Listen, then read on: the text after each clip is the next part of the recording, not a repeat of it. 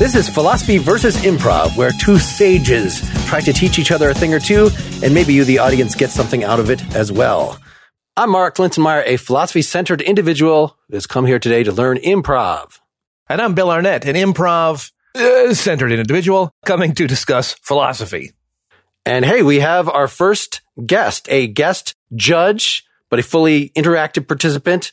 Introduce yourself. I am Tim Sniffen, a fully interactive participant, ready to respond to whatever needs may come my way. And, and also in these two worlds, I would definitely fall more in the world of improv, perhaps a journeyman improviser. I dare to call myself a contemporary of Bill's, but by no means an equal in accomplishment or knowledge. Oh, please, please. Our accomplishments and knowledge are in magnitude amazing, yet perhaps not a lot of overlap. Agreed. I'll, I will take your lessons and agree. And I understand there's some uh, Midwest, East Coast school competition. Is that right? Or you're an ex Midwest, now East Coast, Tim? Oh, I'm full Midwest, like in the Chicago, New York, whatever the imagined rivalry is. I probably would fall in the school of Chicago, but I've done my handful of shows in New York. I was able to adapt, I like to think. Well, you're not in Chicago anymore, so you are a traitor. Fair enough. we just need to generate some conflict. The people love it. we're losing people right now. There's a lot of hatred in the room, so we're getting them back. The format of this is at least two of us have come with a lesson in mind that we want to, in some way, in the next half hour or so, impart to the others on the call. We're not going to take turns doing this. We're not going to say what the lesson is up front.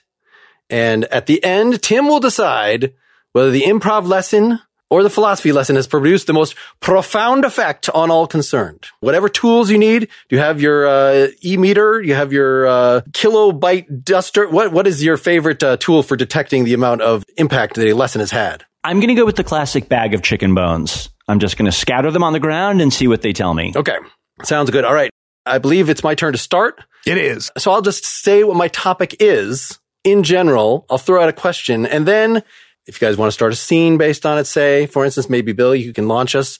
Miracles. Do you believe in miracles? Okay. Do you know what the ancients have said about miracles? All the ancients. Okay. All right. Do you want to dive in now or do you want to discuss miracles? However. well, let's do this. You know, to kind of perhaps marry miracles into what my topic is, which I will not share, at least not yet. Having a third person with some improv chops is just begging to do an improv scene with the three of us. Mm-hmm. And I just want you to know, Tim, I've been working with Mark pretty good now for the last eight or 10, 12 weeks. This is episode 16, just so you know. He's making 16. well, some of them are punts. Let's just be perfectly okay. honest. Some of them we just, we're just tire spinning, slowly sliding backwards, trying to rock that car out of the snowbank uh, with limited degrees of success. I want to try something here with three people. Sometimes when you start doing improv with more than two people, there can be issues. There can be problems. And I think, Mark, if you're going to be a sharp player, you need to be ready to be in three person scene.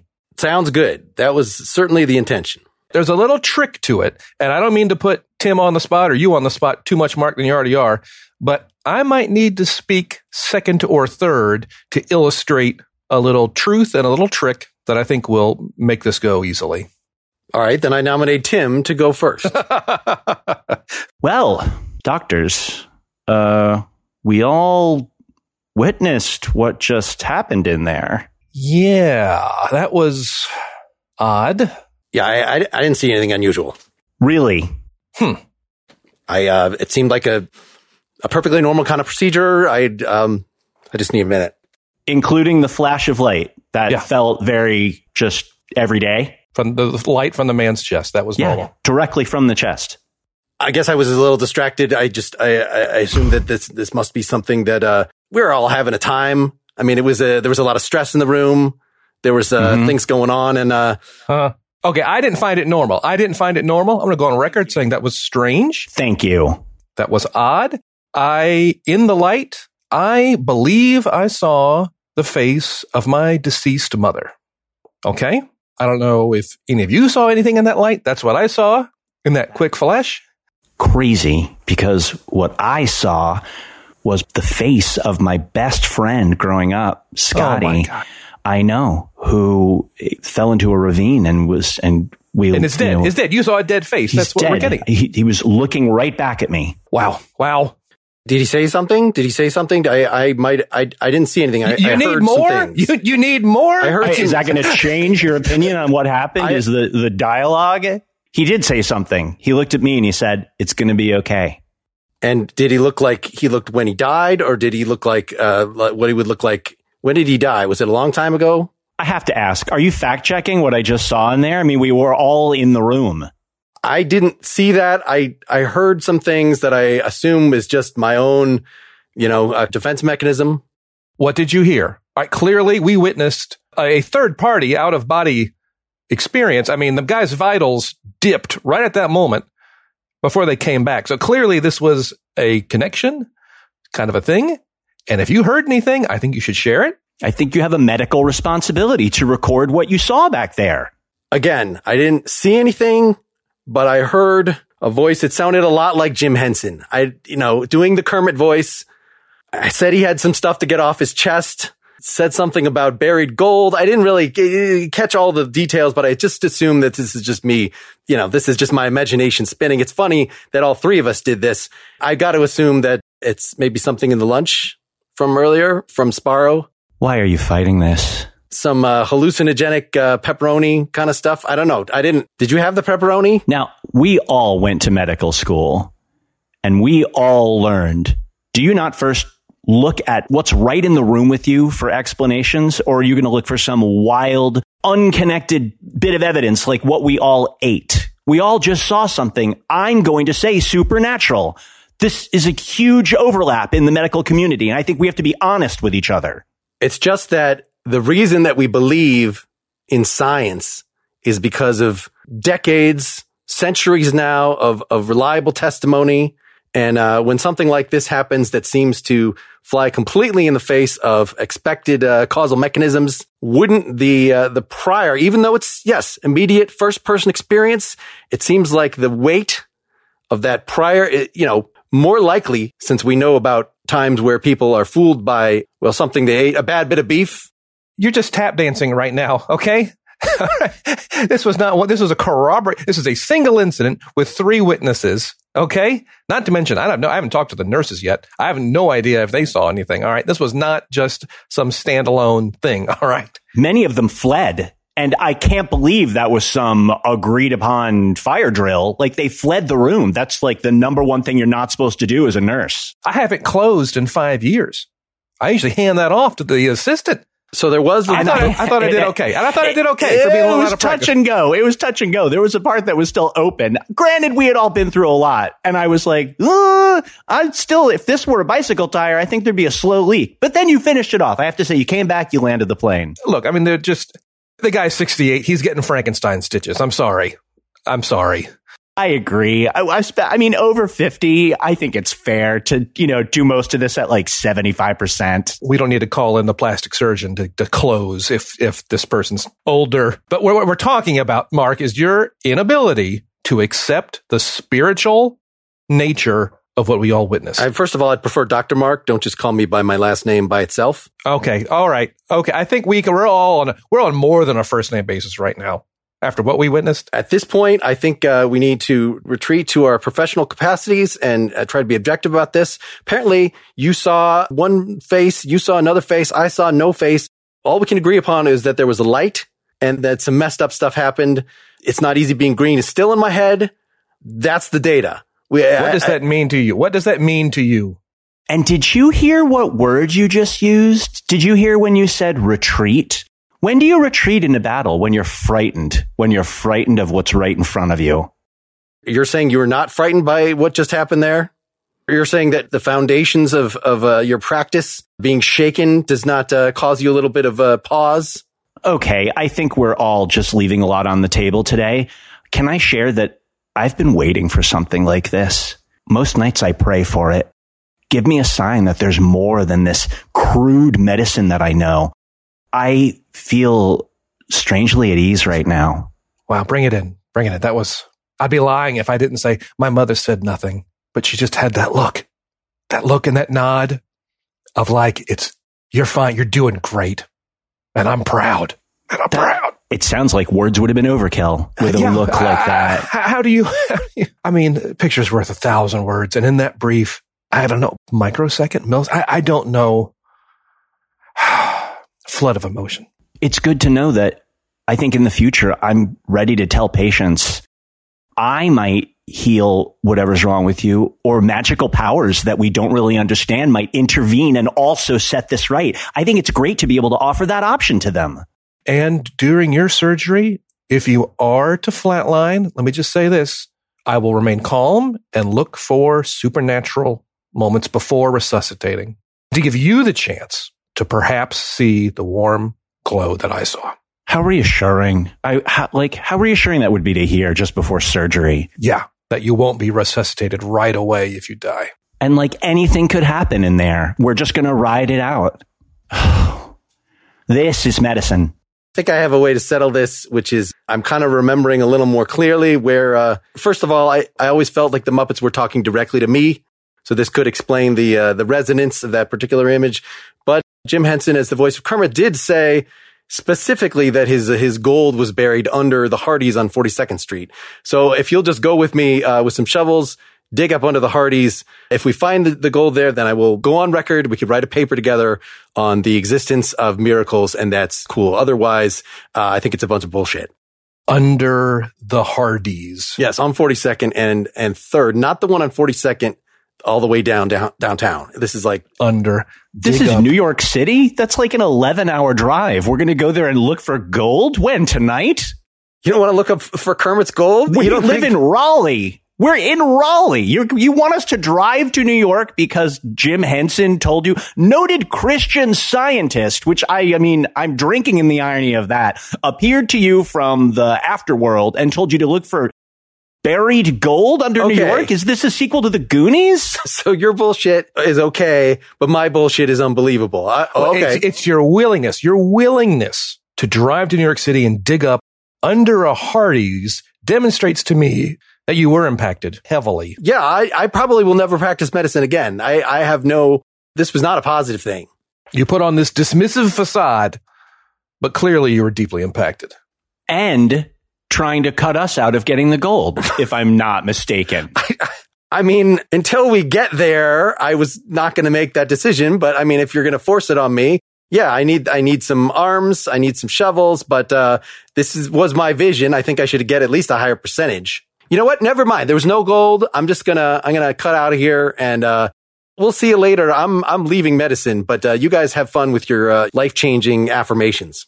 You can have all the gold you find under Hardee's. I'm going to give that to I, you. Can have it all. I got a gift far more valuable than any Hardee's gold. And scene. Perfect. All right. Thank you, Tim. That was fun. That was. I thought Mark did a fine job. Now, Mark, I have to ask you, and Tim might know the answer or have a, a variation on the answer or a an opinion on the variation of an answer. Mark, did you see the, the choice I made? Were you cognizant of the choice I made? So Tim initiated and then you were, you were going with it. Uh, and I decided not to. Sure. What does that create? Well, it was ganging up. That's we've had our first instance of ganging up here. I, I don't like the word ganging up. We can talk about that later. But I may let the cat out of the bag a little bit here. How many points of view were in that scene, Mark? I guess only two, even though it seemed like there were three. Essentially two. And I think one of the big lessons as we go forward in our improv journey is that it's not the number of actors that make scenes confusing, but the numbers of points of view. And if we can limit the points of view, well, then we all know we have an easier time to see how those points of view interact. As the scene, if the scene were going longer, perhaps Tim and I would diverge or something would happen between us or something different. But especially at the beginning, especially up top, perhaps it would be in our best interest to limit P's OV, if that makes sense. Well, that's a great way. We're concerned about introducing a guest into this dynamic and the fact that both of you are, are from the improv world. Tim does not know your lesson in advance, but presumably you're both from the same Chicago style school. And so it's not going to be those New Yorkers that are going to come in and say, Oh, you know, improv is just saying, how you doing? Get out of my face. I'm walking here. That that's what I hear that the UCB people are all about.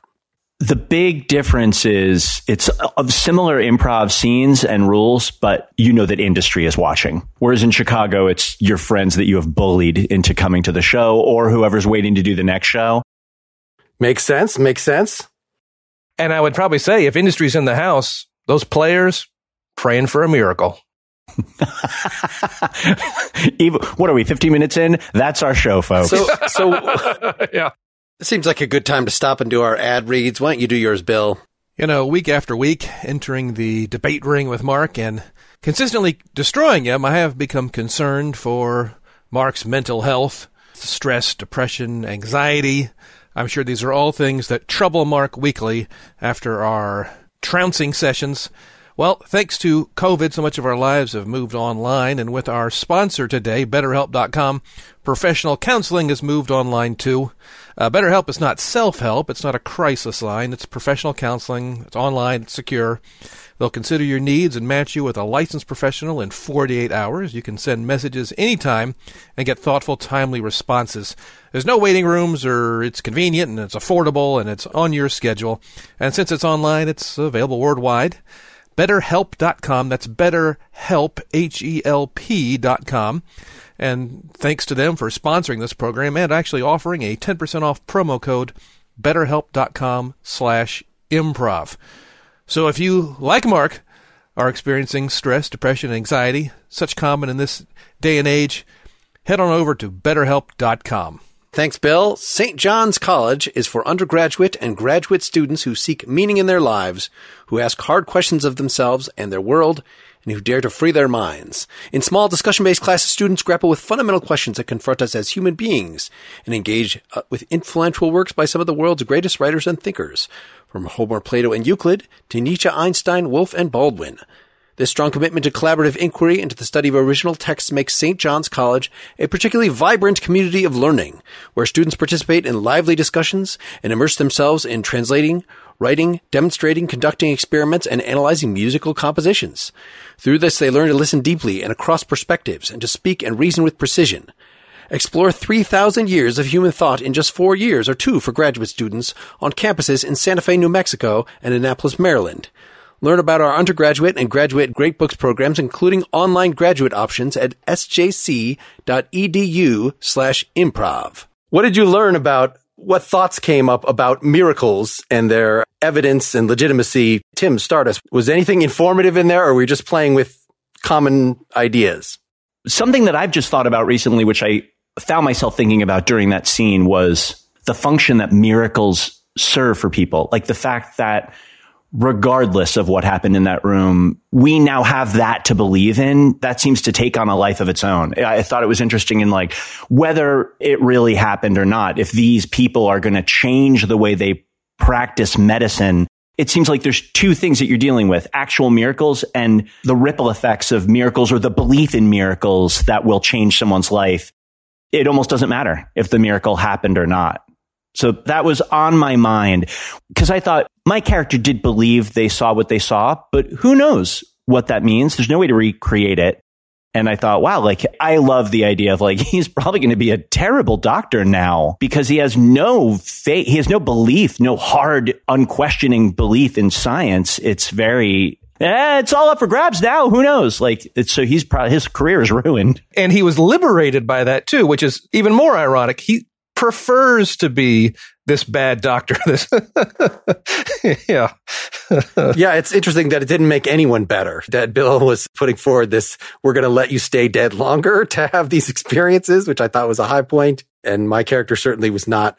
At least there was a testing mechanism. There are a number of ways I could have gone with that as the skeptic of, well, open them up again let's recreate it. Let's do something. Like, wait, get another guy in here. Uh, hey, why don't you, Tim, you get down the table. We're going to, we're going to open you up in that same way. I think it had something to do with exactly what valve you cut. And we got to, you know, create, um, some sort of light effect and some sort of sprayed hallucinogenic gas. Clearly that was what was going on. But finding Jim Henson's gold under the Hardy seemed, uh, you know, just the more obvious choice. I think it's certainly, there's a heaviness to miracles There is a personal aspect to these things. You know, what would you call a miracle if you had hard evidence? Would it still be miraculous? Like that was amazing. You know, it's like someone, their child's under a car and they just lift the car up, you know, and kick their kid out. You know, there's amazing. But if you got that on videotape, would you still call it a miracle? Or does it have to be, does it have to have some kind of mysterious nature? It does seem to rely on no explanation, I would think. If you're really going to call it a miracle instead of just like an extraordinary event, it seems like part of that is a mystery. Like we don't know how it happened, but it did happen. If it had an explanation, well, we just use the explanation. I feel like in the classic presentations of religious miracles, they think they have an explanation. Jesus is God and did it. There you go. That's the explanation. What else do you want? Like, it's not like you have a great especially at the time where those things were going around, if you're like, I made a quiche and it look how light and fluffy it got. It's a miracle because you can't explain chemically at that point in history why the quiche got light and fluffy. So that's just as mysterious as Jesus is turning water into wine. Maybe he just had the reagent. He had the, the powdered wine. Well, I mean, if all of their quiches were terrible and then one was great, that I think that would be miraculous, but I'm not, not aware of anybody. If a race of aliens contacted us and as we got to know them, said, Yeah, we sent one of our kind here a long time ago. You would have known him as Jesus. And we have an ability to transform matter and to appear dead and to duplicate loaves and fishes.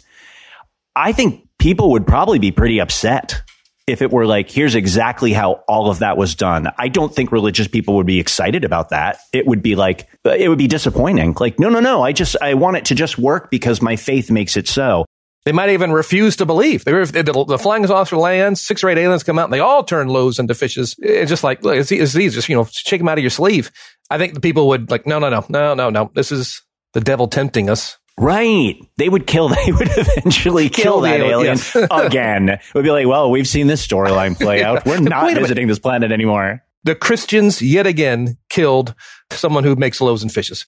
Uh, if we had solid evidence of something like this happening in first person, that would lead to the data on which science would be founded, right? The whole idea is that a scientific regularity is just one that we've just seen a bunch of times. So if you actually witness a new thing happening, yeah, of course you're maybe going to look for other explanations, but like it seems like that primary experience should feed directly into creating new generalizations. But yet that doesn't seem to be what happens.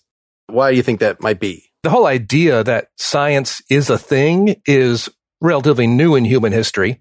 And the whole notion of like thinking and that, hey, even though some things are hot and some things are cold, that's only like 3,000 years old. And even then, it didn't catch on right away. So in a mindset where there is no science and that the world just does what the world does, I think people are probably more likely to be awed and assign causality to just this amazing nature that we live in. As today, when we're just, we all understand what science is and the scientific method, and we all get it, and we all live our lives this way, and logic is a thing. So when something does happen, we're probably programmed to a degree to, well, there's, I'm sure there's a logical explanation for all of this. Is, I don't know if it's a Western disease or, a, or even if it's a disease or a, a human thing now, but the fact that miracles were more common in the ancient world kind of makes sense.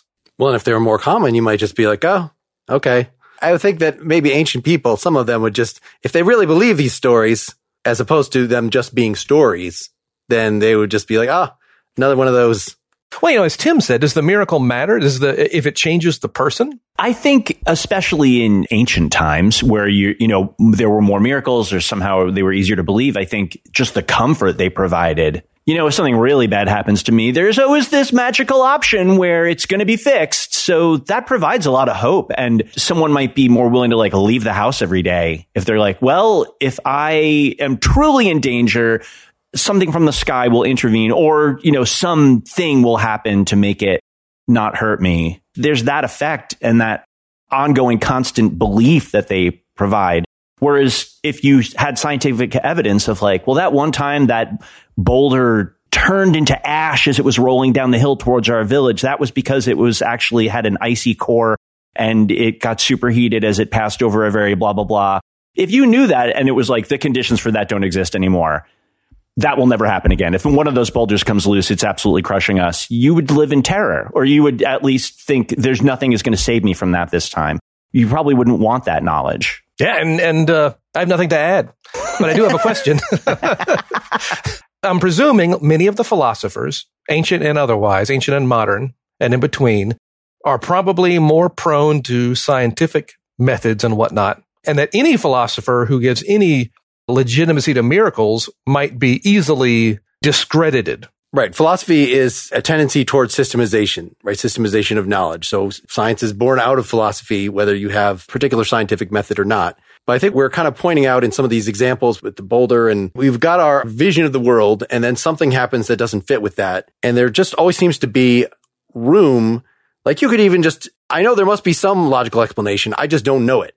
I'm just going to admit it that it's an anomaly. You know, we'll call it a UFO. We'll call it an unidentified rolling boulder. We don't know exactly why that thing, particular thing happened, but it somehow works out. Or if you've already got a system in which gods punish us and reach down and help us when the boulder's about to smash, then you'll give an interpretation along those lines. And in fact, the mystical experience that we had, I think it's pretty well documented. You know, if you're super Christian and you have a mystical experience, you take a bunch of LSD or you meditate a lot or whatever it gets you to that point that you have the flash of light and you have, you probably don't suddenly become a Muslim. You interpret it, whatever happened to your brain according to the system that you've already got going, right? According to the mythology that you already have in your head. The Prophet Muhammad did. He became a Muslim. I, I, I guess you're right. Immediately. In fact, the first one. The first one he said, I am the first Muslim. I'm sure that is right in the, in the scripture. you know what? If we can do another, if we have time for another improv scene, Mark, maybe Tim and I can start this thing and then you can decide to either join in with a point of view of one of us or take your own. All right. How does that, how does that sound? And I will say this is something with teaching improv, being able to look at a scene, look at a moment, see what a behavior is and be able to mimic that behavior or mimic that point of view demonstrates that you understand it. Does that make sense? And even if in a two person scene, just this whole notion of being able to think about behaviors and think, so, think about points of view. As a teacher, it's good for me to say, to get a piece of glass in the pipe to be able to look inside and see that this person's process is like, yeah, they adequately or accurately distilled that and figured it out. So this time you get to be under the microscope here, Mark. I will get under there for a limited period of time. Just as a clock watcher, I'm saying this is not going to be a 15 minute scene. Tim and I will get to get that. That's- At nine minutes, I'm out. Okay. I don't care if we finally found the heart of it. I'm just. All right. Uh, sir, I'm sorry. I just looked, I looked all through the restaurant. I didn't find a, a doll or a kid's bag or anything. I'm, I'm just, I'm real sorry. Where in the restaurant could it be then? Do you have people that come through and maybe would have taken the doll and would have hidden it somewhere else? Uh, it's just my daughter. I mean, you can see her look through the window. She's right there in the car. Uh, I, I, can look again. People are picking up oh, chairs right now. They're putting chairs on tables.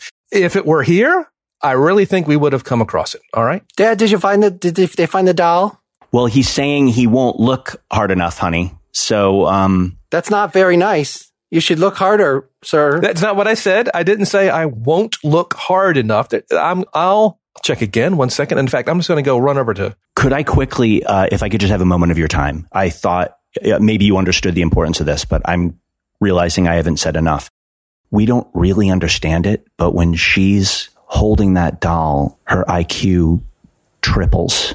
I've just gotten her registered into one of the most prestigious academies in the country. And if she doesn't have that doll, I don't know what's going to happen. There's a lot to unpack in that. Sure. When I have that doll, I could do trigonometry. Okay. Uh, I, and hearing, I, I hearing. Can, is, I can do it. I could do it two ways. I could do the sine and the cosine. But you hear her stumbling over the sentence the way she just did. She doesn't do that when she has the doll. She didn't even mention tangents.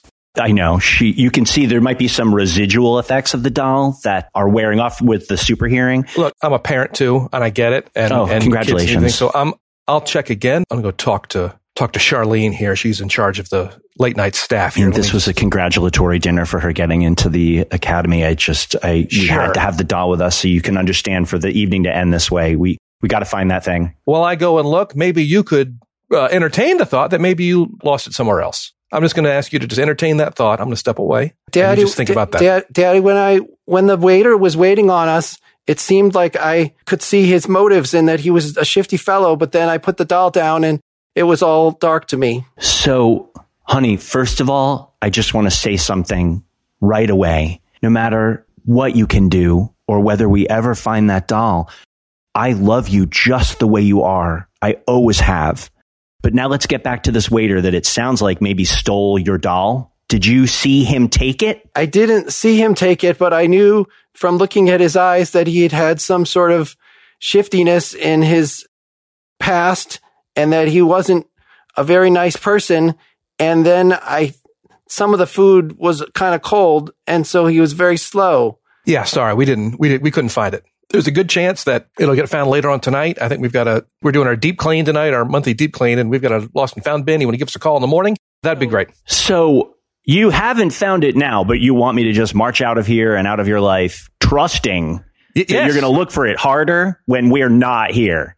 We're closed. We've been closed. Uh, we've got people here who are going to be ready to go home soon. Can I explore one more line of thought before we get in the car and drive away? Sure. I'm hearing from my daughter that it sounds like you maybe employ some kind of unsavory characters, and I just want to know how people get hired And here. I- if it's like, go ahead, honey. And I, and I didn't think of this at the time, but now that I don't have the doll, I think it's probably the ethnic background of the people that you hire. I think that's definitely relevant.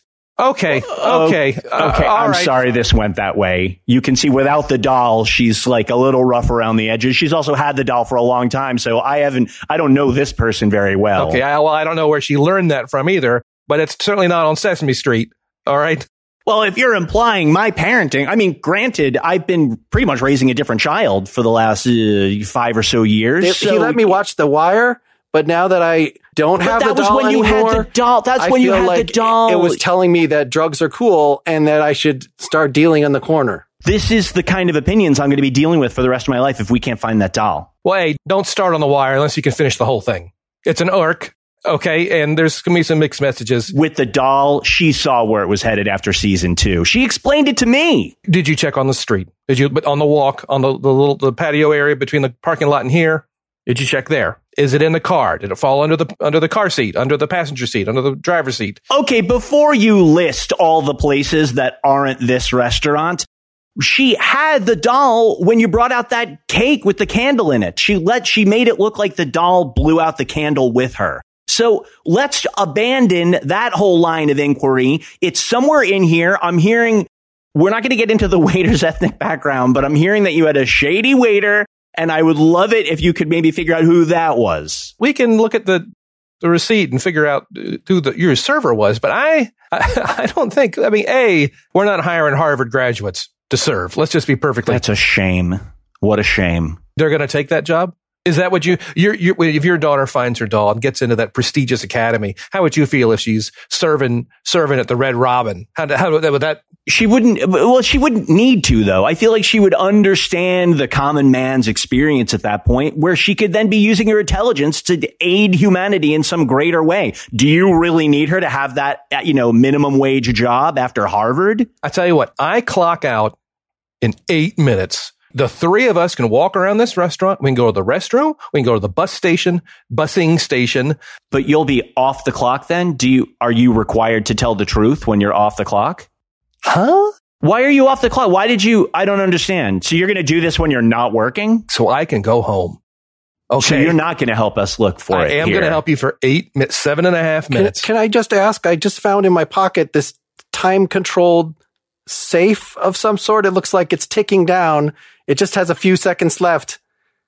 Oh, and it's open. And, and now I have the doll. I had put it in there earlier with its protective shell so that I could see from the point of view of the common man. And now I see that that was a, a terrible attitude to want to incorporate. And it was very racist and it, it was very suspicious.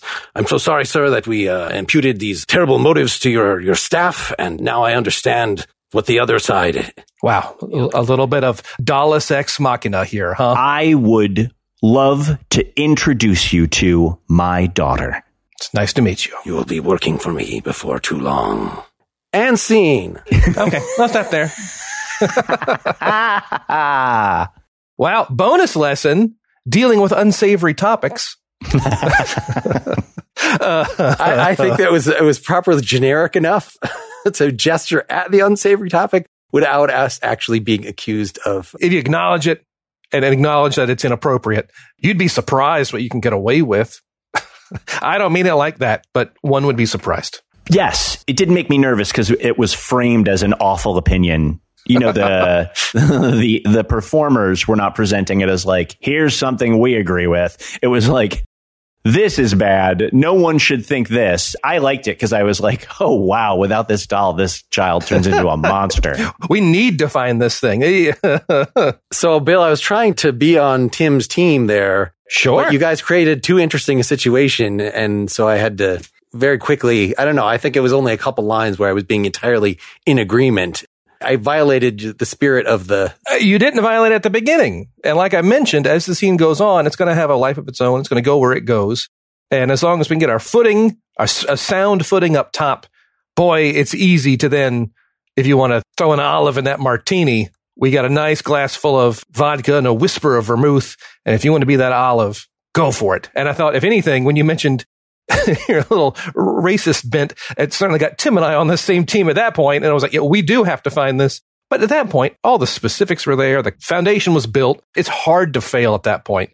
So you can do crazy stuff at that point. It is interesting that you didn't just, Bill, your character denounce what this fellow was saying as obvious nonsense. You know, obviously a child's IQ cannot change with this, that it seems the natural response to a craziness like that is merely to not be just, okay, I'm joining with you to try to find the doll, but yeah, this is a bunch of garbage. I got to get rid of this person as quickly as possible. As we discussed last week, when I intentionally followed you into accepting a crazy notion, yet could still be against the implications of your crazy notion for any viewers or listeners. want to make sure they reference last week. This week, I wanted to make sure in this exercise that I had a strong black Sharpie line between Tim and myself that would give you very easy column A, column B, and no, no room in between, no air gaps to live inside.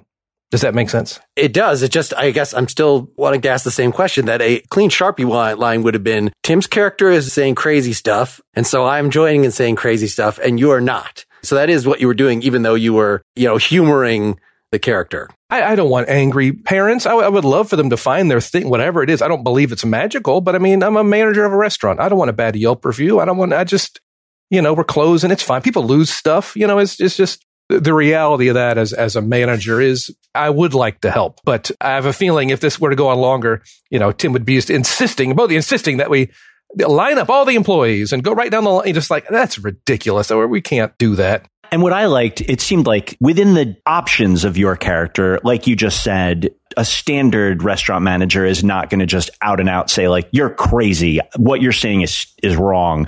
They're going to want to go along with it to see if I can find the thing and leave.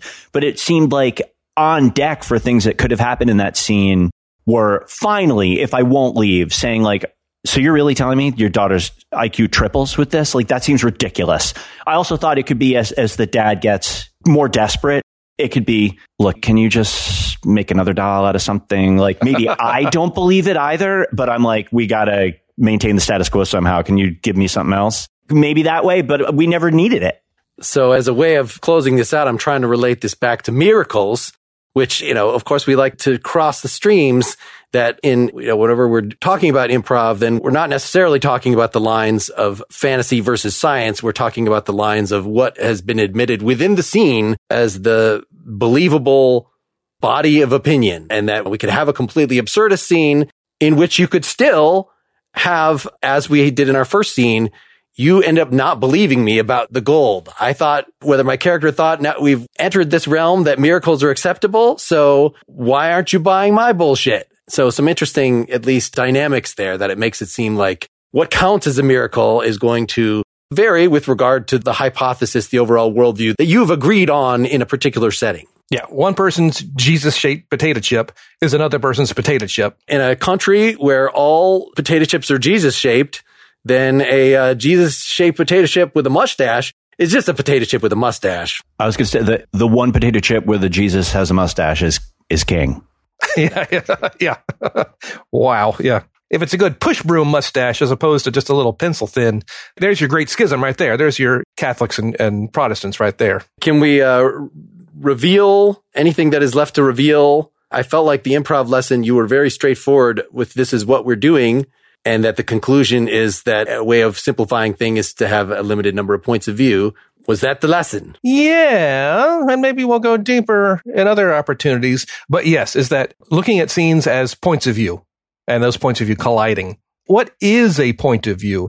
And a point of view doesn't necessarily, oh, well, this, maybe we'll save this. But some people in the greater improv world, point of view might be, well, they, they just love reading a book in the rain. Well, you know, so did Stalin and Mother Teresa. That's not really helpful. A point of view is in this moment right now. What am I trying to achieve? What am I trying to accomplish? What's, what's driving this person? I'm regular restaurant manager trying to be helpful, yet diligent in getting these people out of the, out of the restaurant. That, that's my point of view. Tim's point of view is I got to find my kid's doll. So point of view, eh, eh, look any book about writing or improv. This everyone's got their own little pet definition, and our, our improv definitions are going to be different than a, an author's definition, and they all just need to be very much easily workable in the moment because I'm creating this thing right now. So I need a definition that's portable and easy to to use.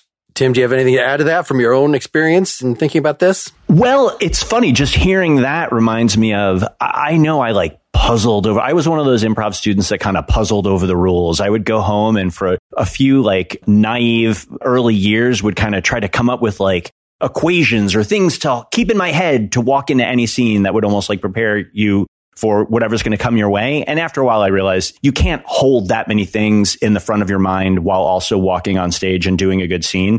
But I also came to realize point of view. I think when I had it as this like magical thing that could help instead of just how you feel about what's happening right now was a nice turning point where I was like, it's not this far away thing that you go and find that like shields you against the dragon of the scene. You already have it. You just have to be conscious that you feel a certain way about what's going on right now. I mean, when we began that scene, Bill just came to me with a, you know, very straightforward situation, but it felt like within three lines, it was like, I believe this. Bill does not, but he's going to be helpful, grudgingly helpful. And that was having that point of view just allowed everything else. So it was, I love boiling down point of view is not a mystical, intricate thing that you have to construct, you know, in the back of your mind while the scene's happening. It's just your take on what's happening right now and something that you can return to if you find the scene maybe like fluttering a little bit. Big agreement with Bill's lesson. wow, I wonder how the judge is going to vote this week, Mark. this is so biased, uh, but but please, Mark, let's hear your little lesson. Well, you tell me what you got out of this whole talk of, I asked you earlier, sort of, how do you react to the first scene regarding miracles and the direction Tim is going in terms of the uh, effect they have on individuals. And I've kind of made a few points in there. Bill, can you sort of distill what you think the thing that I came in wanting to? Maybe that miracles are context dependent perhaps, or we have to look at who the miracle happened to and the world around the miracle person. I was still waiting on the opinions of the ancients, but. so the thing that complicated this, the thing that I kind of came in with was David Hume on miracles, where I kind of said in the first scene what his view was, which is that even if you were to witness something crazy, like you weigh that against the entirety of the foundation of the consistency and it would just rule it out. It would just as it actually does when you see something anomalous, you're like, well, of course that was a stage magic. Of course that was video magic. And the, the thing he focused on is testimony, right? Because he was concerned with like, should we care about the miracles taught to us from the Bible? And so, yeah, you know, everything we were dealing with and what made most sense for a scene. And I knew this was going to be the case coming in had to do with us experiencing in first person a miracle. But if anybody just came in and told you about this miraculous thing that happened. Like clearly they're lying or fooling themselves. So that is, if we're going to actually weigh, do we think that Jesus actually rose from the dead? You know, this is the kind of thing he would say that we just have no choice. We could not possibly believe such a thing because we rate the reliability of testimony, which can be true or false. It's in general true. Mostly people telling us the stuff that, you know, actually happened to them versus the entire foundation of causality that we have witnessed, you know, and the patterns that, and so if we think that somebody's story about the sun standing still for a while, how much would everything else have to shift? In this case, context does get at it because it's the context of the web of other beliefs that we have. How much would everything else have to shift to admit this one thing of the sun standing still for a while. H- how did the Pope feel about Mr. Hume? Uh, I mean, he was reviled as an atheist despite his protestations to the contrary, unsurprisingly. okay. As you would expect in the 18th century, yeah. Tim, I haven't unplugged JudgeBot. It's been here. It's sort of steaming away, but I had explained to the JudgeBot beforehand that he would not be taking part in this. Tim, you are going to decide which lesson had the most profound effects on our listeners, on, on the people here. Yes. Shut JudgeBot down. We won't be needing it today. I have witnessed these proceedings with great attention, even while participating in them. And I may have an 11th hour shocker considering which way you have surmised I might be leaning. Because as I think about one way to manage uh, multi-person scenes is by refining points of view. As I think about it, I think if one person knows that, they can kind of manage a scene. So while it was important to think about today, the fact that the presence of miracles and the context that people bring to them does make for some really interesting scenes. And I think gives you more DNA to begin with, like who believes what. And it's not only the miracle, it's how people react to it and the system of beliefs that they think may support it or not support it seems like fertile ground for improvisation. So I am going to crown that lesson. Um, I, I, oh, mean, a third I, lesson, a third lesson. No, no, no. This counts as the philosophy. That, is that the, is that the philosophy? Yes. I mean, the philosophy as it showed up today, which was in scenes. So Bill, that counts. I came to this dance with you, Bill, but I think I'm leaving on the arm of Mark. Wow. I can't wait, Mark, for you to invite a philosophy person as a guest. And then they can feel guilty about being your friend and vote against you. Well, and probably if they don't know, I wanna, if, I want to see that moment as well. if they don't know anything about improv at all, then probably anything you say will be of profound effect to them. So I don't know if the person you invite, that means that it's going to give your side an advantage. I don't think that's actually going to be the case. Take your victory. All right. All right. Thank you so much, Tim, for joining us. It was my pleasure. Super fun, man. Great seeing you again. You too. Do you have just a, a, minute to sort of fill us in, Tim, on sort of what are your projects now? Where can people see you? Yeah, sure. I'm a writer on the Showtime show Work in Progress, which is a show strongly featuring Chicago improv mainstay Abby McEnany. And uh, it's in our second season. The episodes are being released right now. The other thing I uh, often do is I provide voiceover and writing for Hello from the Magic Tavern, another podcast. And I also do voiceover writing, some animation even for Jackbox Games, which are these social party games that have been popular during this time we live in of people having a lot of time at home. They're games that uh, we like to think almost anyone can play. You only need a phone.